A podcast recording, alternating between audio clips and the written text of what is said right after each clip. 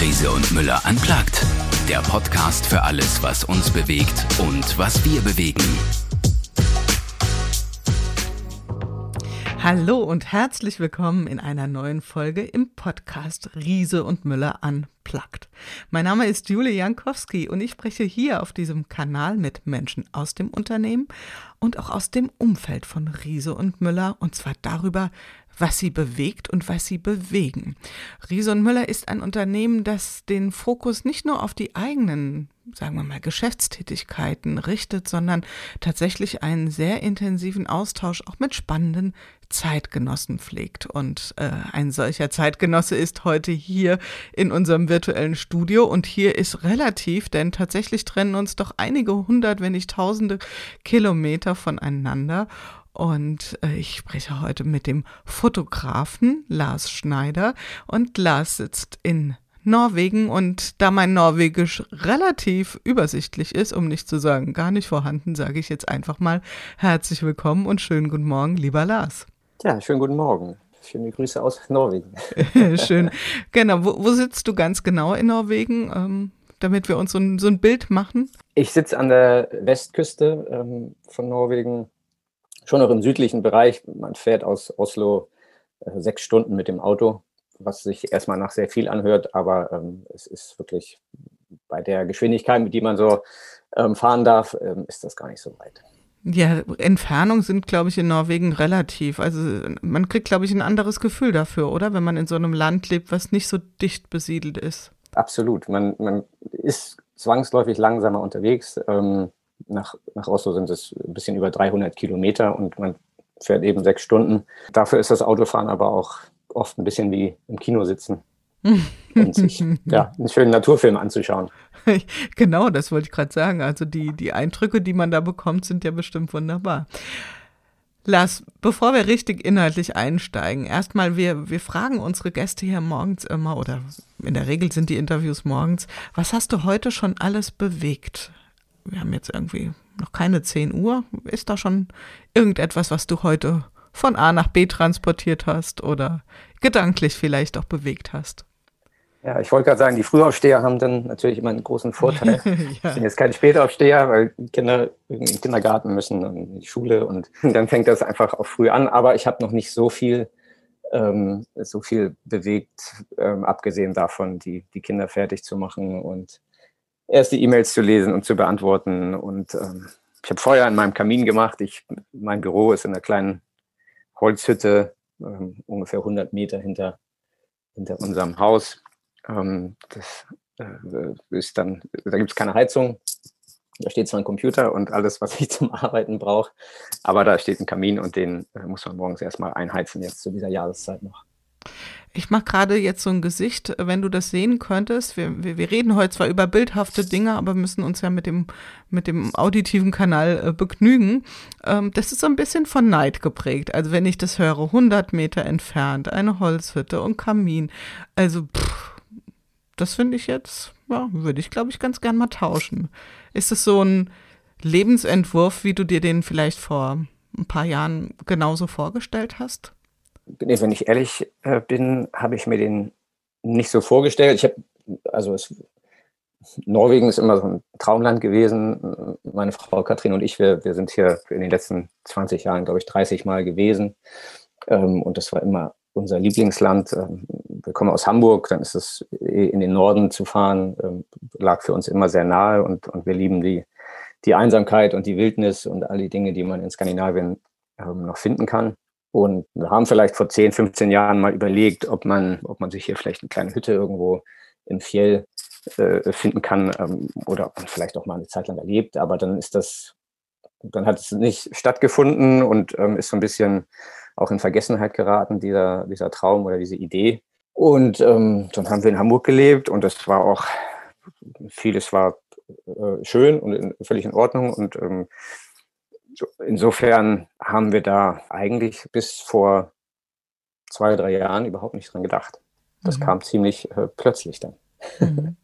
Und was ist da plötzlich passiert in eurem Leben, dass ihr euch überlegt habt, ähm, Lass uns mal Hamburg hinter uns lassen, weil so wie du das beschreibst, hört sich das nach einem durchaus guten Lebensentwurf an. Also klingt jetzt nicht nach einem nach einer qualvollen Zeit, die ihr da in Hamburg hattet. Und äh, was war für euch so ein Punkt, dass ihr gesagt habt, hm, lass uns die Sachen packen und Richtung Norden gehen? Also stimmt absolut, es war keine, keine schlechte Zeit und wir lieben Hamburg auch. Es ist eine der, der schönsten Städte. Aber ähm, es war dann der Punkt, äh, also es waren eigentlich zwei Dinge. Zum einen war es an der Zeit, dass äh, unser Sohn, also das, der, der ältere von den beiden Kindern, eingeschult werden sollte im nächsten Sommer. Und wir mit dem deutschen Schulsystem nicht so glücklich waren, ähm, was da auf uns äh, zurollte sozusagen. Und wir haben uns dann nach Schulen umgesehen, die vielleicht ähm, besser hätten passen können für, für unseren Sohn. Und das war so der eine Punkt. Ähm, wir haben dann was gefunden, hätten aber dafür umziehen müssen, um nicht ja, stundenlang jeden Tag im Auto zu sitzen. Und dann war dieser Umzugsgedanke plötzlich da. Und was uns immer gefehlt hat, war mehr Natur. Wir lieben Natur und echte große Natur und Wildnis und ähm, die Möglichkeit, einfach eine Stunde zu gehen und dann keinen Menschen mehr zu treffen und sein Zelt überall aufbauen zu können und Flüsse zu durchqueren und einfach ja, größere Natur, als es in Deutschland leider möglich ist. Das ist schon eine Sache, die uns immer gefehlt hat. Und diese zwei Dinge haben sich dann irgendwie vereint ähm, und irgendwann, äh, wir haben halt dann alle Möglichkeiten so durchgespielt, wie wir das machen, immer vordergründig mit der Schule.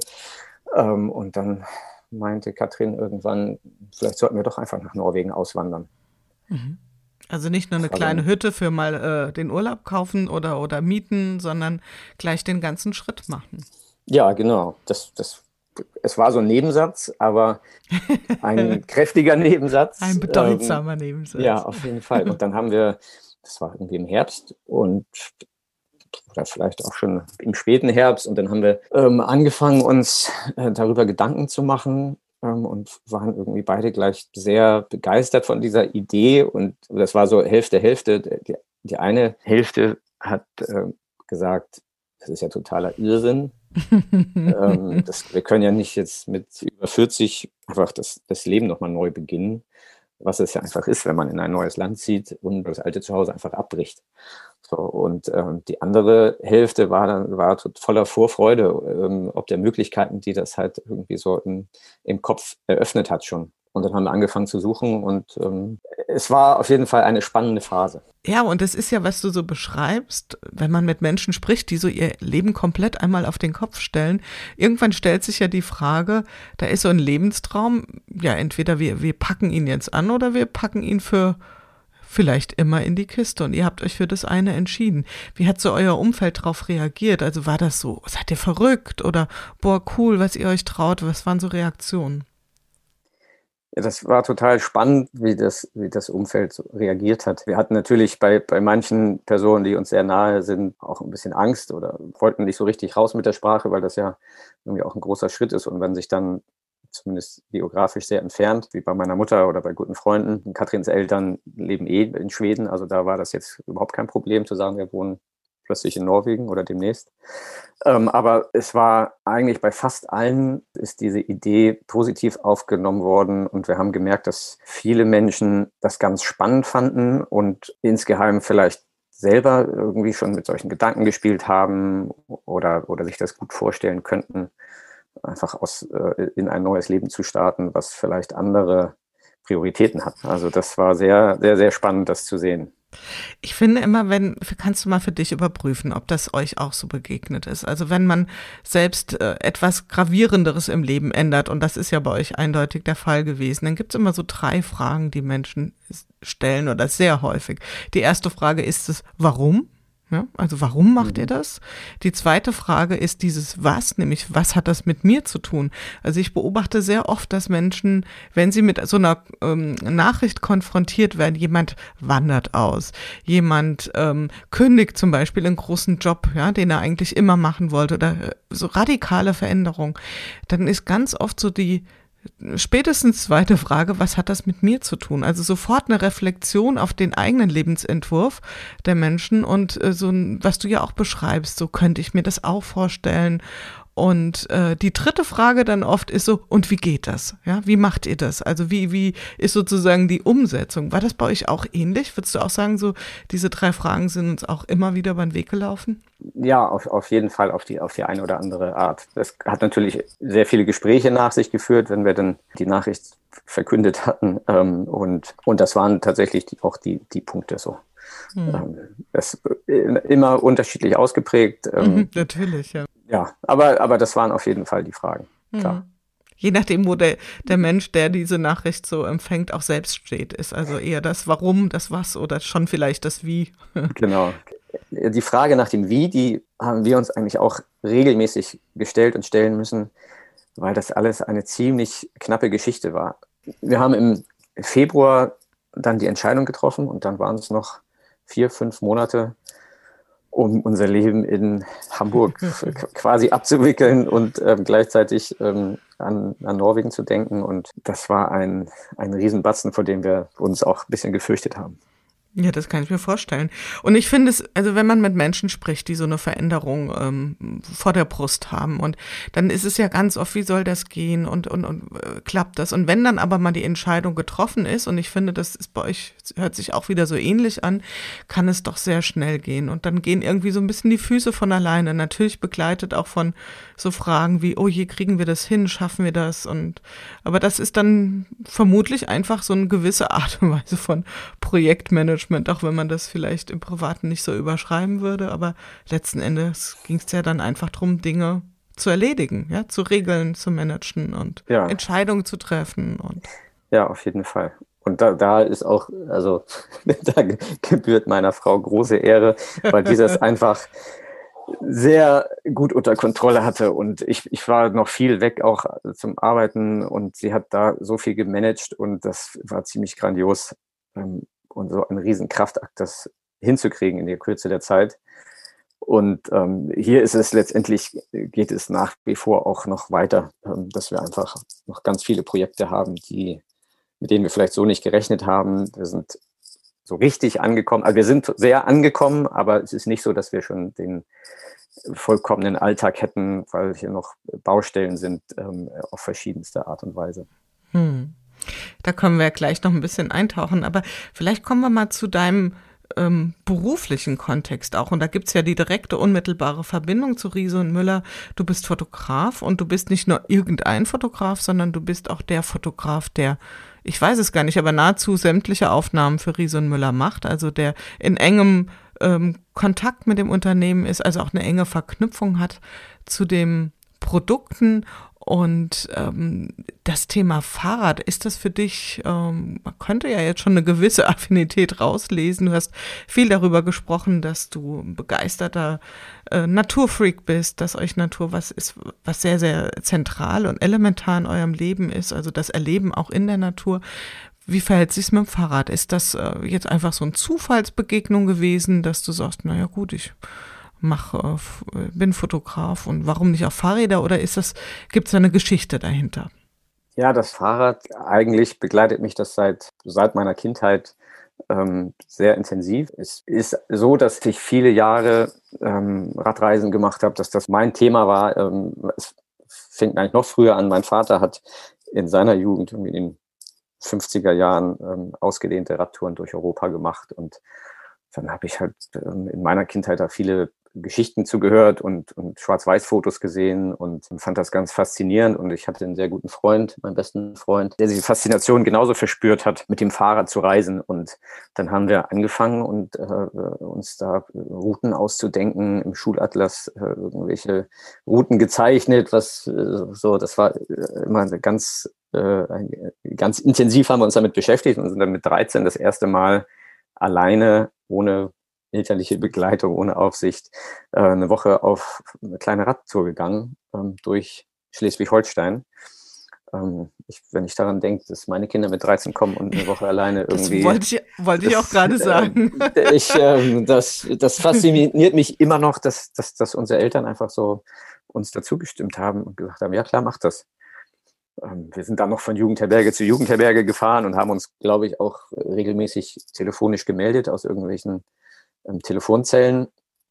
Aber so fing das an und dann haben wir jedes Jahr in den Sommerferien war klar, dass wir die nächste Radreise machen, manchmal auch noch in den Herbstferien und sind dann äh, aus Schleswig-Holstein sind wir dann ähm, das nächste Mal äh, sind wir nach Süden gefahren und dann sind wir irgendwann über die Alpen gefahren, dann waren wir in Island, später in Südamerika. Also wir haben da viel, viel gemacht und das Thema Fahrrad war immer präsent.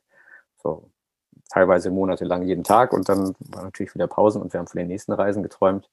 Aber das war so, ähm, so ging das mal los mit dem, mit dem Fahrrad. Und ähm, ich habe das auch weiter dann alleine oder mit meiner jetzigen Frau, damaligen Freundin, haben wir ähm, Touren in Skandinavien gemacht. Und dann äh, ist es irgendwann so ein bisschen ähm, pausiert. Dann waren andere Aktivitäten eine Zeit lang stärker im Fokus, ähm, auch durch die Arbeit als, als Fotograf, als Outdoor-Fotograf, wo sich dann Fahrradgeschichten vielleicht nicht so gut verkauft haben wie Trekking-Geschichten. Das äh, ist dann äh, irgendwann nicht mehr nur Urlaub gewesen, sondern auch Arbeit. Ja, und dann kam vor zwei Jahren der Kontakt äh, zu Riese und Müller zustande. Ich hatte vorher schon für andere Fahrradfirmen auch gearbeitet und dann kam Riese und Müller und dann kamen E-Bikes und ähm, ein, ja, ein, ein neuer Kunde damals und ähm, jetzt ist das aber schon viel mehr als eine Verbindung zwischen Fotograf und Kunde, sondern das ähm, ist sehr viel intensiver geworden in den letzten zwei Jahren. Also wenn ich dir so zuhöre, dann ist das Thema Welten entdecken ja etwas, was dir wohl von Kindheit an quasi in die Wiege gelegt wurde, schon durch deinen Vater. Und wie kam dann so dieses Thema Ästhetik, etwas in Bildern festhalten dazu? War es eher so, dass du sagst, dass du Lust hattest, die Dinge, die du gesehen hast, die du erlebt hast, festzuhalten? Oder ist das auch eine Faszination schon länger gewesen für dich? Also ja, für die ästhetischen Seiten des Lebens.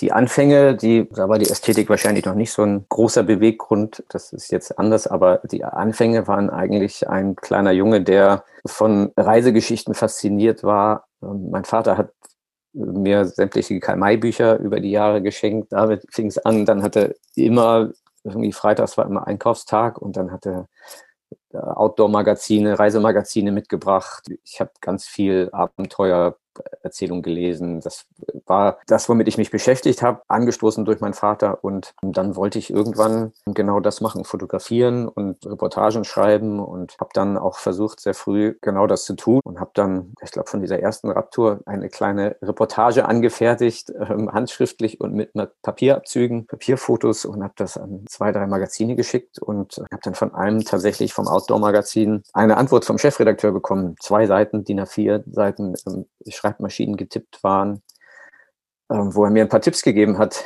wie ich denn vorgehen sollte, um, um vielleicht irgendwann mal eine Veröffentlichung zu bekommen. Und das hat mich extrem motiviert und ähm, dann bin ich da so am Ball geblieben und habe meinen ganzen Fokus irgendwie darauf gelegt. Hm. Wow, was manchmal solche kleinen, oder in dem Fall war es ja keine kleinen, großen Reaktionen, so Lebenswege auch mit beeinflussen können. Es gibt ja durchaus Leute, die genau gegenteilige Erfahrungen gemacht haben, aber da sehen wir wieder, das ist ja so Superbenzin, ja. Wenn da jemand, der aus berufenem Munde sich die Mühe macht, wie du sagst, zwei Seiten auf der Schreibmaschine ein Feedback zu schreiben, also mehr Treibstoff gibt's ja wahrscheinlich gar nicht, gerade wenn man so am Anfang steht. Und ja, total. So Mhm. Ich glaube, wenn dieser Brief nicht gekommen wäre, es ist dann schwer zu sagen, was dann passiert wäre, aber der hat mich extrem motiviert mhm. und, und mhm. dadurch bin ich am Ball geblieben. Auf jeden Fall. Es ist eine Sache, wir haben jetzt ja so ein bisschen die Kunst ähm, oder stehen vor der Aufgabe, über Audio die Begeisterung, die du wiederum in Bildern einfängst, auch nochmal zu transportieren. Was macht für dich das Thema Begeisterung aus? Also, weil wir, wir reden von, ja, wir müssen ja was erleben auf den Bildern, sonst, sonst ist es einfach nur eine Abbildung. Geschieht das durch tolle Inszenierung? Geschieht das durch Menschen, die auch in dem Bild sind? Was, was, wie, wie guckst du so drauf? Wie versuchst du Begeisterung, die du erlebst, ähm, für Natur, für Situationen oder auch für Produkte, wie versuchst du das einzufangen? Ja, das ist eine gute Frage. Ich glaube, dass Wichtigste ist, natürlich muss das Produkt äh, ein schönes Produkt sein oder sollte es, ähm, um, um mich auch persönlich zu faszinieren, ähm, dann macht es zumindest mehr Spaß. Ein wichtiger Punkt ist aber auch der Mensch, der dann bei fast allen meinen Aufnahmen sind Menschen involviert und den richtigen Menschen zum richtigen Produkt zu paaren, also das, das macht am Ende extrem viel aus. Ich habe auch oft schon die Situation gehabt, dass ich Menschen fotografieren musste, die, die einfach überhaupt nicht dahin gepasst haben, wo sie gerade sein sollten oder wo ich sie inszenieren sollte ähm, oder einfangen sollte. Und dann ist es äh, manchmal total schade, dass das, da kann man sich noch so viel Mühe geben und reinknien, dann fehlt ein bisschen was. Das sieht vielleicht nicht jeder und das ähm, versucht man natürlich auch zu umgehen, aber das Gegenteil, wenn man die richtigen Menschen findet, die dann mit einem Produkt agieren, auf welche Art und Weise auch immer, das ähm, hilft extrem, um die Begeisterung auch anderen Menschen zu vermitteln. Hm, ich, ich stelle mir das gerade so vor, das kann sich dann so anfühlen wie so ein Fremdkörper, wie so ein Menschen in einer, ein Männlein in einer äh, Märklin-Welt abgestellt, ja. Das ist dann, fühlt sich so ein bisschen artifiziell an, wenn das nicht richtig stimmig ist. Ist das so ein Moment, wenn du, äh, castest du auch selbst die, die Models oder arbeitest du da mit Agenturen zusammen oder wie funktioniert das? Das äh, funktioniert mal so, mal so, aber ich bin da immer sehr involviert und versuche mich mhm. da ähm, sehr zu engagieren, dass die Menschen da ähm, ausgewählt werden, die mich vielleicht auch inspirieren oder die, die ich da sehe in dem Moment. Und ja, aber das ist eine, eine sehr, sehr, sehr große Aufgabe. Es ist ja eh so ein Fotoshooting oder eine Produktion, es ist eine riesen Teamarbeit und da sind sehr viele Dinge, die ineinander greifen müssen. Und wenn das falsche Model, wenn die falsche, wenn der falsche Sportler da steht, dann kann alles andere perfekt sein, aber dann kauft der Kunde oder der Betrachter am Ende die, die Realität im Bild dann trotzdem nicht ab oder das, das, was man vielleicht versucht zu erreichen. Du bist ja jetzt, wir haben es ja eben mit deinen Worten verfolgen können, ähm, ein Abenteurer, ein Weltenentdecker durch und durch. Was glaubst du, wird das Thema ähm, Sehnsucht nach Reisen, nach Erleben, staut sich da gerade was ganz doll auf bei den Menschen? Oder glaubst du, dass wir uns an so einen Zustand gewöhnen und uns äh, unseren Radius ein bisschen enger stecken? Was wäre so deine Erwartung? Ja, ich glaube, auch wenn das sehr individuell natürlich von Person zu Person ist, ich glaube, dass viele, bei, bei vielen Menschen sich sehr viel aufstaut. Das einfach dieser, diese Sehnsucht danach, sich wieder frei bewegen zu können und einfach an irgendeinen schönen Ort auf der Welt reisen zu können. Das, selbst wenn man es gar nicht unbedingt macht oder sofort machen würde, träumen alle davon, also oder viele davon, mit denen ich zu tun habe. Und wenn man ins Auto steigt und ans Meer fährt ähm, und einfach Kleinigkeiten, die, oder die früher Kleinigkeiten waren. Ich, ich habe vor ein paar Wochen schoss mir das irgendwie so in den Kopf, wie einfach es war früher einfach ins Flug, man ist zum Flughafen gefahren, ins Flugzeug gestiegen, hat zehn Stunden im Flugzeug gesessen, dann war man am anderen Ende der Welt und hat da einfach das gemacht, was man machen wollte und dann ist man zurückgeflogen und alles war, das war völlig normal. Alles war Bene. Ne? Ja, man hat sich nicht mal die Hände gewaschen, nachdem man äh, ins, aus dem Flugzeug gekommen ist, so ungefähr. Unvorstellbar. So, und funktioniert halt einfach alles nicht mehr so und es ist eine große Frage, was, was daraus wird. Hm. Ja, da staut sich was an und für die Übergangszeit äh, ist die Funktion, oder was heißt Funktion, das klingt viel zu technisch, aber ähm, können ja Menschen wie du mit ihrer Arbeit dazu beitragen, dass wir unsere Sehnsüchte weiter wachhalten und äh, uns in Vorfreude üben auf das, was dann vielleicht oder ganz sicherlich irgendwann mal wieder möglich sein wird. Ja.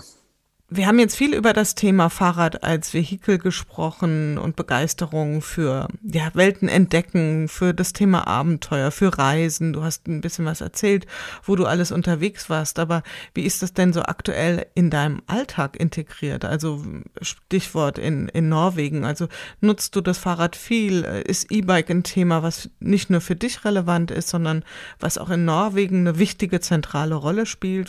Kannst du uns ja vielleicht mal ein bisschen beschreiben, was du da so selbst erlebst und auch bei den Menschen in Norwegen? Ja, bei, bei mir ist tatsächlich das Fahrrad ähm, bis vor zwei Jahren äh, viel zu doll vernachlässigt worden, muss ich ehrlich gestehen. Ähm, ich habe zwar diverse Fahrräder in, in, meiner Garage gehabt, aber ich bin da viel zu wenig dazu gekommen. Ähm, und mit dem Thema E-Bike, ähm, klar habe ich ab und zu ähm, auf, auf E-Bikes gesessen. Meistens hatte das mit der Arbeit zu tun, aber das war eigentlich kein Thema für mich und ich habe das ähm, ja, sehr vernachlässigt. Und ähm, es gab immer, immer wieder Situationen, wo, wo, wo, wo es Witze und Sticheleien zwischen E-Bike-Anhängern und, ähm, und mir gab, so ähm, muss ich ehrlich äh, gestehen. Und dann bin ich durch den ersten Job mit Riese und Müller da ähm, sehr intensiv mit in Kontakt gekommen, weil Riese und Müller sich ja komplett auf E-Bikes ähm, fokussiert. Und unter anderem mit dem Lastenrad, mit dem Load, was, äh, was es gibt. Und ähm, wir waren in Portugal am Fotografieren und das Load war dabei und alle Leute, die da auf dem Shooting dabei waren, die Models und die Stylistin und äh, mein Assistent und alle hatten die Möglichkeit, das erste Mal auf diesem Rad zu sitzen und wenn immer nicht fotografiert wurde, ist irgendjemand mit diesem Rad irgendwo hingefahren. Einfach hat sich das geschnappt und war unterwegs. Und es hat so irre Spaß gemacht, dass ich sofort angefangen habe zu überlegen, äh, wie sich dieses Rad in unseren Alltag integrieren könnte. Und dann hat es nicht mehr lange gedauert und ich habe das hier zu Hause mit meiner Frau besprochen und, und wir haben dann einfach dieses äh, Fahrrad ähm, gekauft und ähm, es ist seitdem, jeden Tag, an dem wir zu Hause sind, ist es auch im Einsatz. Zu 95 Prozent. Wir bringen unsere Kinder damit zur, zur Schule, zum Kindergarten. Das sind vier Kilometer einen Berg runter zum Fjord. Und es ist egal, wie das Wetter ist. Also der Winter ist hier lang, sechs, sieben, acht Monate gefühlt. Äh, Neun von zwölf. So, also letztes Jahr hat es im Mai nochmal einen Meter Schnee gegeben. Wow. Und im Oktober ist es dann, also sind die Berge auch schon wieder weiß. Und ich bin auch schon im Schneesturm äh, gefahren. Es macht so eine Laune, mit diesem Rad unterwegs zu sein. Ähm, und ich musste auch komplett meine, meine ursprüngliche Meinung revidieren. Ich dachte ja tatsächlich, dass man auf dem E-Bike einfach sitzt, weil man vielleicht ein bisschen weniger Lust hat, sich zu bewegen und, und Unterstützung braucht oder haben möchte. Ähm, und man kann tatsächlich auch die ganze Zeit so fahren, dass man schwitzt und sich anstrengt und voll auspowert. Und das mache ich vor allem mit diesem Rad, weil das so viel Spaß macht und weil das so gut auf der Straße liegt und mit meinen Kindern vorne drin. Wir, jeden Morgen versuchen wir die 50 km/h zu knacken. Ich muss das durchgeben. Die sitzen vorne halt unter dem Verdeck und fragen mich die ganze Zeit, wie schnell, wie schnell? Und wenn dann die 50 geknackt sind, dann ist es halt ein großes, äh, ein großer Jubel. Und ja, da, also es ist einfach, seitdem wir dieses Rad gekauft haben, sind wir hellauf begeistert und benutzen es jeden Tag. Hm. Und ins, insgeheim muss ich sagen, ist meine Hypothese hier wieder bestätigt, dass diese Veränderungen auch in, in dem eigenen Mobilitätsverhalten, da muss der Faktor Begeisterung und Freude und Spaß dabei sein. Also eine reine Vernunftsentscheidung hätte wahrscheinlich nie so kapital den Schalter umgelegt, weil ähm, wir in Deutschland sehen ja jetzt gerade, das geht ja sowas von durch die Decke. Also wenn man durch ähm, Städte mittleren, größeren Ausmaßes fährt, ist überall sind Lastenräder zu entdecken und ich glaube, das kann nicht getragen sein, nur durch Vernunftsentscheidungen. Also da ist Nein. der Faktor Spaß ganz sicherlich kräftig am Wirken. Wie ist das in Norwegen? Wie reagieren die Menschen, wenn du da mit paar 50 Sachen mit den Kindern vorne drin im Schneesturm äh, mit deinem Load vorbeikommst? Wirst du dann bejubelt oder eher so kopfschüttelnd oder so? Ach, da kommt wieder der crazy German oder wie sind die Reaktionen da? Ich glaube, die Reaktionen sind alle durchweg positiv und es löst auch, glaube ich, so ein bisschen Freude aus, äh, wenn man, wenn wir so vorbeikommen und es ist immer ein Strahlen so. Und wir haben noch nicht so viel angesteckt. Es gibt ein paar Leute, die immer mit dem Rad fahren hier, ähm, aber ich hatte ja die Hoffnung, dass wir vielleicht noch mehr dazu kriegen, ähm, auch mit dem Rad zu kommen. Ähm, aber es ist noch nicht eingetreten. Aber es ist eine schöne Sache, wenn man angesprochen wird, wenn man mal nicht mit dem Rad ist, dann wird man halt gefragt, ja, wo ist denn das Rad? Und das ist dann, dann hat man kurz ein schlechtes Gewissen, äh, wenn, wenn man es haben, da, wenn es, keinen Grund gibt, warum es mal so ist. Und das freut mich, wenn man quasi so angestachelt wird, auch am nächsten Tag unbedingt wieder mit dem Rad zu kommen. Und es, es tut halt, es macht Spaß, das ist natürlich der riesengroße Faktor, aber es tut der Umwelt gut, es, es tut dem Portemonnaie gut, ähm, es es tut einem selbst halt auch aus, aus Gesundheits- oder Fitnessgründen gut. Ähm, es gibt so viele positive Punkte, weshalb man das tun sollte. Und bin froh, dass ich durch die Arbeit ähm, in Kontakt mit diesem Rad gekommen bin und das jetzt ein Teil von unserem Alltag ist. Hm. Und wenn, wenn du so beschreibst, Norwegen äh, ist ja mutmaßlich auch ein Land, wo das Thema Natur einfach nochmal einen ganz anderen Stellenwert hat. Was beobachtest du so zum Thema Nachhaltigkeit, wie das diskutiert wird in der Bevölkerung? Werden so Konzepte wie E-Bikes ähm, da freudig angenommen oder ist das eher so ein Modell der Stadt noch? Ihr lebt ja ein bisschen ländlicher. Was ist so da deine Beobachtung? Die Beobachtungen sind äh, vielschichtig äh, und, und, sehr unterschiedlich und auch wir, wir lernen auch die ganze Zeit noch dazu, was vielleicht mal unsere Vorstellung von Norwegen war und wie die Realität ist.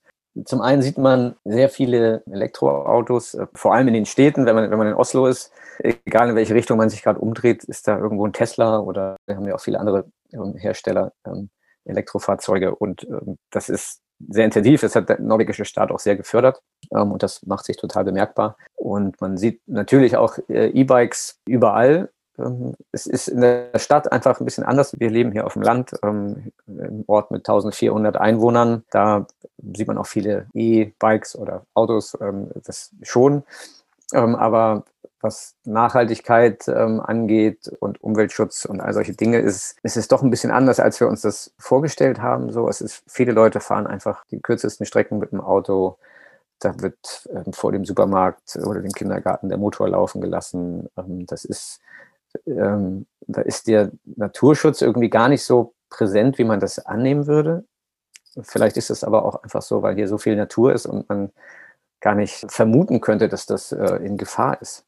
Wir beobachten das einfach, wir, wir lernen noch sehr viel dazu in Norwegen, wie, wie die Norweger sind und ähm, wie wir uns verhalten sollten. Oder wir lernen einfach die ganze Zeit dazu und es ist sehr spannend, das zu beobachten, dass vielleicht nicht alle Vorurteile oder, oder Meinungen, Gedanken, die man hatte, bevor man hier hingezogen ist, dass die auch alle eintreffen. So. Mhm. Das ist ähm, sehr spannend. Ja, absolut, ja. Also das, was du gerade so berichtest, ist jetzt auch nicht unbedingt das, was ich erwartet hätte, dann, ähm, aber macht ja irgendwo Sinn, wenn du beschreibst, vielleicht auch so diese Vorstellung, wir haben hier Natur im Überfluss oder das ist eine nicht enden wollende Ressource, auch wenn man das vielleicht nicht so reflektiert. Ähm, kann ja gut sein, dass das ein Hintergrund ist. Wie hat sich denn dein Blick verändert auf Deutschland, wenn du jetzt ab und zu mal in Deutschland bist? Ähm, ihr seid jetzt wie lange in Norwegen? Glaube ich zwei Jahre, wenn ich richtig mitgerechnet habe. Ja, 20 Monate, glaube ich. Ja, genau. Also fast zwei Jahre, genau. Wie hat sich, hat sich dein Blick schon verändert auf Deutschland oder würdest du sagen, nee, das fühlt sich immer noch alles so an wie vor zwei Jahren? Ich habe 40 Jahre in, in Deutschland gelebt. Ähm, und das ist natürlich einfach alles so, so ähm, ein Teil von mir und ähm, ich betrachte das jetzt, glaube ich, nicht kritischer als vorher. Man, man sieht halt hier Dinge, wie der Alltag läuft. Ähm, jetzt gerade zur Corona-Zeit, ähm, als hier dann Lockdown war, dann wurden wir aufgefordert, die, die Eltern für, das, für die Kinder, die ein, das iPad aus der Schule zu holen, was jeder, jedes Kind hier hat.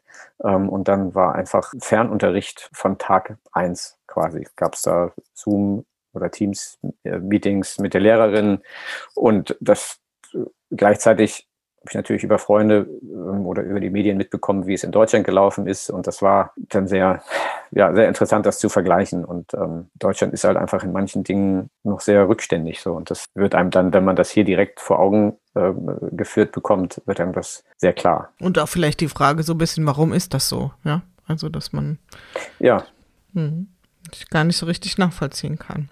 Wenn wir Richtung Zukunft schauen, was sind denn so Dinge, die dich künftig beschäftigen werden? Also wird das Thema Outdoor mutmaßlich ja weiterhin ein Thema sein, ein Fokusthema, aber was sind so Themen, die du vielleicht auch beruflich treiben willst oder wo du sagst, die möchte ich so nach vorne bringen, die möchte ich bewegen? Das ist eine sehr gute Frage. ähm, ich, ich genieße meinen, meinen Alltag und, und, und, und unser neues Leben hier so sehr, dass ich nicht so viel an die Zukunft denke, dass ich mir da jetzt große Pläne mache, was ich unbedingt tun möchte. Natürlich gibt es ähm, viele Dinge, die in den nächsten ein, zwei, drei, vier, fünf Jahren passieren. Manchmal macht man sich Sorgen, wie das alles weitergeht mit Corona und was das für, für meinen Beruf bedeutet.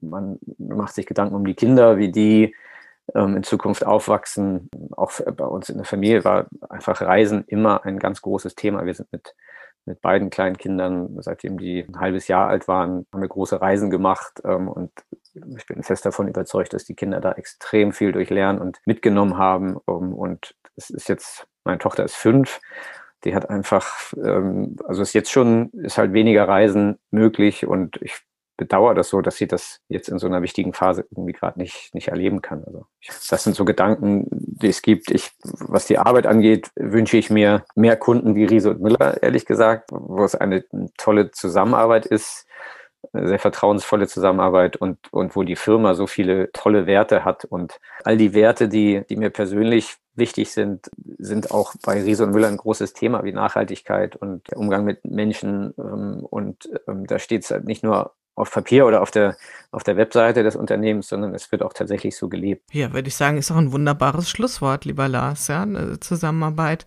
mit einem Unternehmen, das ähm, den, den eigenen Wertekanon auch teilt und auch lebt, wie du das ja jetzt sehr äh, anschaulich geschildert hast kann ich absolut mitgehen.